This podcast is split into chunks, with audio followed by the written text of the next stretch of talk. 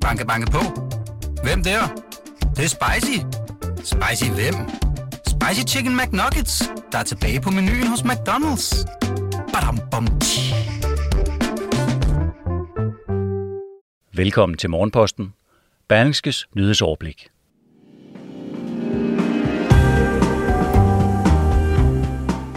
Det er onsdag den 11. august. Mit navn det er Morten Olsen, og det her er nyhedsoverblikket, der som altid giver dig de historier og begivenheder, der former din hverdag.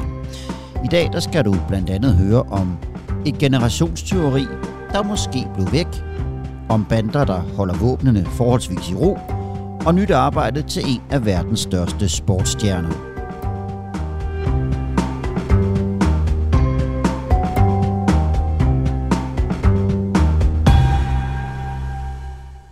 Men inden vi når så langt, så skal vi til partiet Venstre, der holder sommergruppemøde i den her uge. Og forud for mødet, der lancerer formanden Jakob Ellemann Jensen 10 principper for en kommende borgerlig regering. Principperne skal gøre det tydeligt, hvad der samler Blå Blok, skriver politikken. Principperne er blandt andet, at det frie valg skal udvides, at Danmark skal være rigere, og at det skal kunne betale sig at arbejde. Socialdemokratiet kalder principperne for floskler, mens de radikale ser gode takter, og de konservative og liberale alliance er positive over for formandens 10 principper. Vi hører det igen og igen. Boomer-generationen står bag århundredets største generationstyveri. Med kæmpe pensionsopsparinger og svimlende friværdier har de sejlet deres egne børn og børnebørn agter ud. Men er der nu tale om så stort et tyveri? Måske ikke, viser en ny analyse fra Cepos. For hvis man ser på lønindtægterne i stedet for formue, så tegner der sig et andet billede. Cepos har været en tur i Danmarks Statistiks personregister og fundet tal for den disponible indkomst på tværs af generationer. Og den analyse viser, at 70% af babyboomernes børn har en højere indkomst, end deres forældre havde som 30-årige. Derfor har Cepos cheføkonom Mads Lundby Hansen også svært ved at få øje på et generationstyveri. Hvis de unge får en markant større indkomst, end de ældre generationer gjorde, så taler alt jo for, at de også får en større formue på sigt, siger han.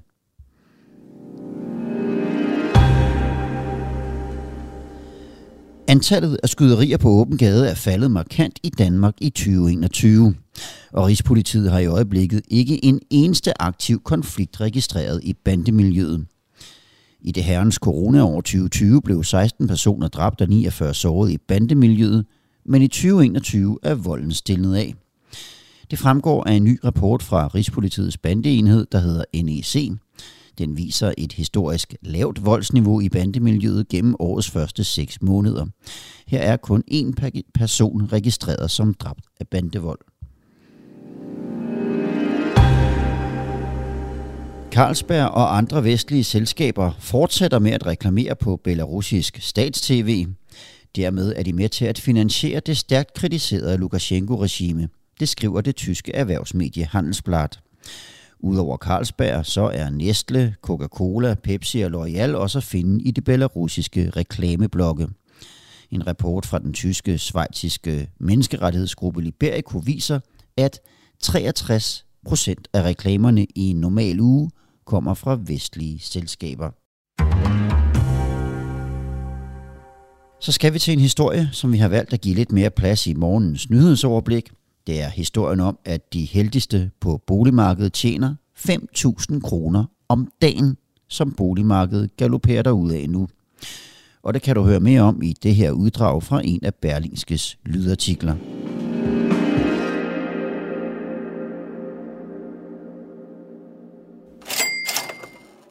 Det er især husejere i hovedstadsområdet, der kan føle sig forgyldte af de seneste tal for prisudviklingen på boligmarkedet. De viser, at husejere i bedste fald har oplevet en værdistigning på over 5.000 kroner om dagen, vil jeg mærke. Det er langt mere, end de fleste tjener på deres lønarbejde, og værdistigningen er skattefri, hvis boligen sælges. Tallene fra ejendomsmælernes fælles portal Boligsiden er inklusiv den seneste udvikling i juli, og dermed en sommer med et mere afdæmpet boligmarked end i det foregående år. Ikke desto mindre har husejere i Charlottenlund med et hus på 140 kvadratmeter oplevet den største stigning i værdien på deres bolig på 5.391 kroner om dagen det seneste år, viser beregninger fra chefanalytiker Lise Nytoft Bergmann fra Nordea Kredit.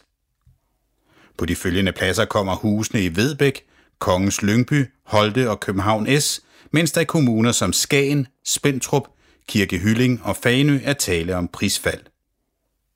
Lise Nytoft Bergmann påpeger, at data for boligprisudviklingen i postnummer med få handler kan være usikre, hvis der i en periode er handlet flere dyre eller billige ejendomme end normalt. Men en tendens er tydelig, konkluderer chefanalytikeren. Boligejerne i hovedstaden er blevet forgyldt med friværdi det seneste år. I mange postnumre er prisen på et gennemsnitligt hus steget med mere end 20.000 kroner om måneden, og i enkelte tilfælde med over 100.000 kroner om måneden, sammenfatter hun prisudviklingen. På landsplan steg prisen på villager og rækkehuse med 0,8 procent i juli, mens ejerlejligheder og fritidshuse steg med henholdsvis 0,1 procent og 0,8 procent. Sammenlignet med samme tidspunkt i 2020 er prisen på villager og rækkehuse 15 procent højere, mens prisen på ejerlejligheder og fritidshuse er henholdsvis 15 procent og 24 procent højere. Forskellene landet over er udvidet med de største stigninger i de dyreste områder, og det afspejles i, at de 10 kommuner med de højeste prisstigninger ligger i hovedstaden, mens Rigskov i Aarhus kommer ind på en 25. plads som den første kommune i provinsen. Du kan lytte til artiklen i sin fulde længde på berlingske.dk eller læse den i dagens avis.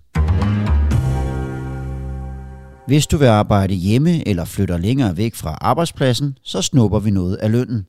Sådan lyder beskeden fra tech-giganten Google til sine medarbejdere i USA. Det fortæller Reuters. Og det er ikke den eneste tech-virksomhed, der har fået den idé. Facebook og Twitter har allerede sat folk ned i løn, hvis de flytter til områder, hvor boligpriserne og dermed huslejen er lavere end tæt på kontorerne. Til næste år bliver der bedre muligheder for at flyve billigt over Atlanten. Det nye nordiske rejseselskab North Atlantic Airways vil nemlig sætte 15 Dreamliner ind på oversøiske ruter. Det meddeler virksomhedens direktør i en pressemeddelelse. Det nye flyselskab blev lanceret i marts, og nu er der altså løftet lidt af sløret for de ruter, der åbner i 2022. De helt præcise ruter er dog ikke offentliggjort fuldstændig endnu, men ifølge Forbes forventes det at være destinationer som New York, Miami og Los Angeles i USA og Paris, London og Oslo i Europa. Og så slutter vi med en nyhed fra sportens verden. For en af de allerstørste fodboldstjerner, Lionel Messi, har fundet sig en ny klub. Det bliver som forventet Paris Saint-Germain, og det blev offentliggjort i går aftes. Lionel Messi sagde forleden farvel til FC Barcelona på et langt og tårvedet pressemøde efter mere end 20 år i klubben. Og så skal vi se på, hvad der kommer til at ske i dag. Allerede klokken 8 her til morgen, der mødes Dansk Sygeplejeråd og Danske Regioner for første gang siden konflikten begyndte den 19. juni. Og sygeplejerskerne fortsætter dog samtidig demonstrationerne i flere byer i løbet af dagen. Ved retten i Lyngby, der fortsætter straffesagen mod Dansk Folkepartis Morten Messerschmidt, og så begynder Strøm Festival i dag i København, og den byder på elektronisk musik på spillesteder og i byrummene. Det var, hvad jeg havde valgt at tage med til dig i dag. Tak fordi du lyttede med til Berlingskes Morgenposten. Du kan også høre Pilestræde i eftermiddag. Og i morgen, der er Mette Melgaard klar med en ny omgang Morgenposten. Ha' en rigtig god onsdag.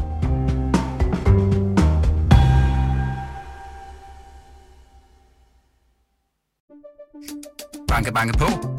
Hvem der? Det, det er spicy. Spicy hvem? Spicy Chicken McNuggets, der er tilbage på menuen hos McDonald's. Badum, bom, tji.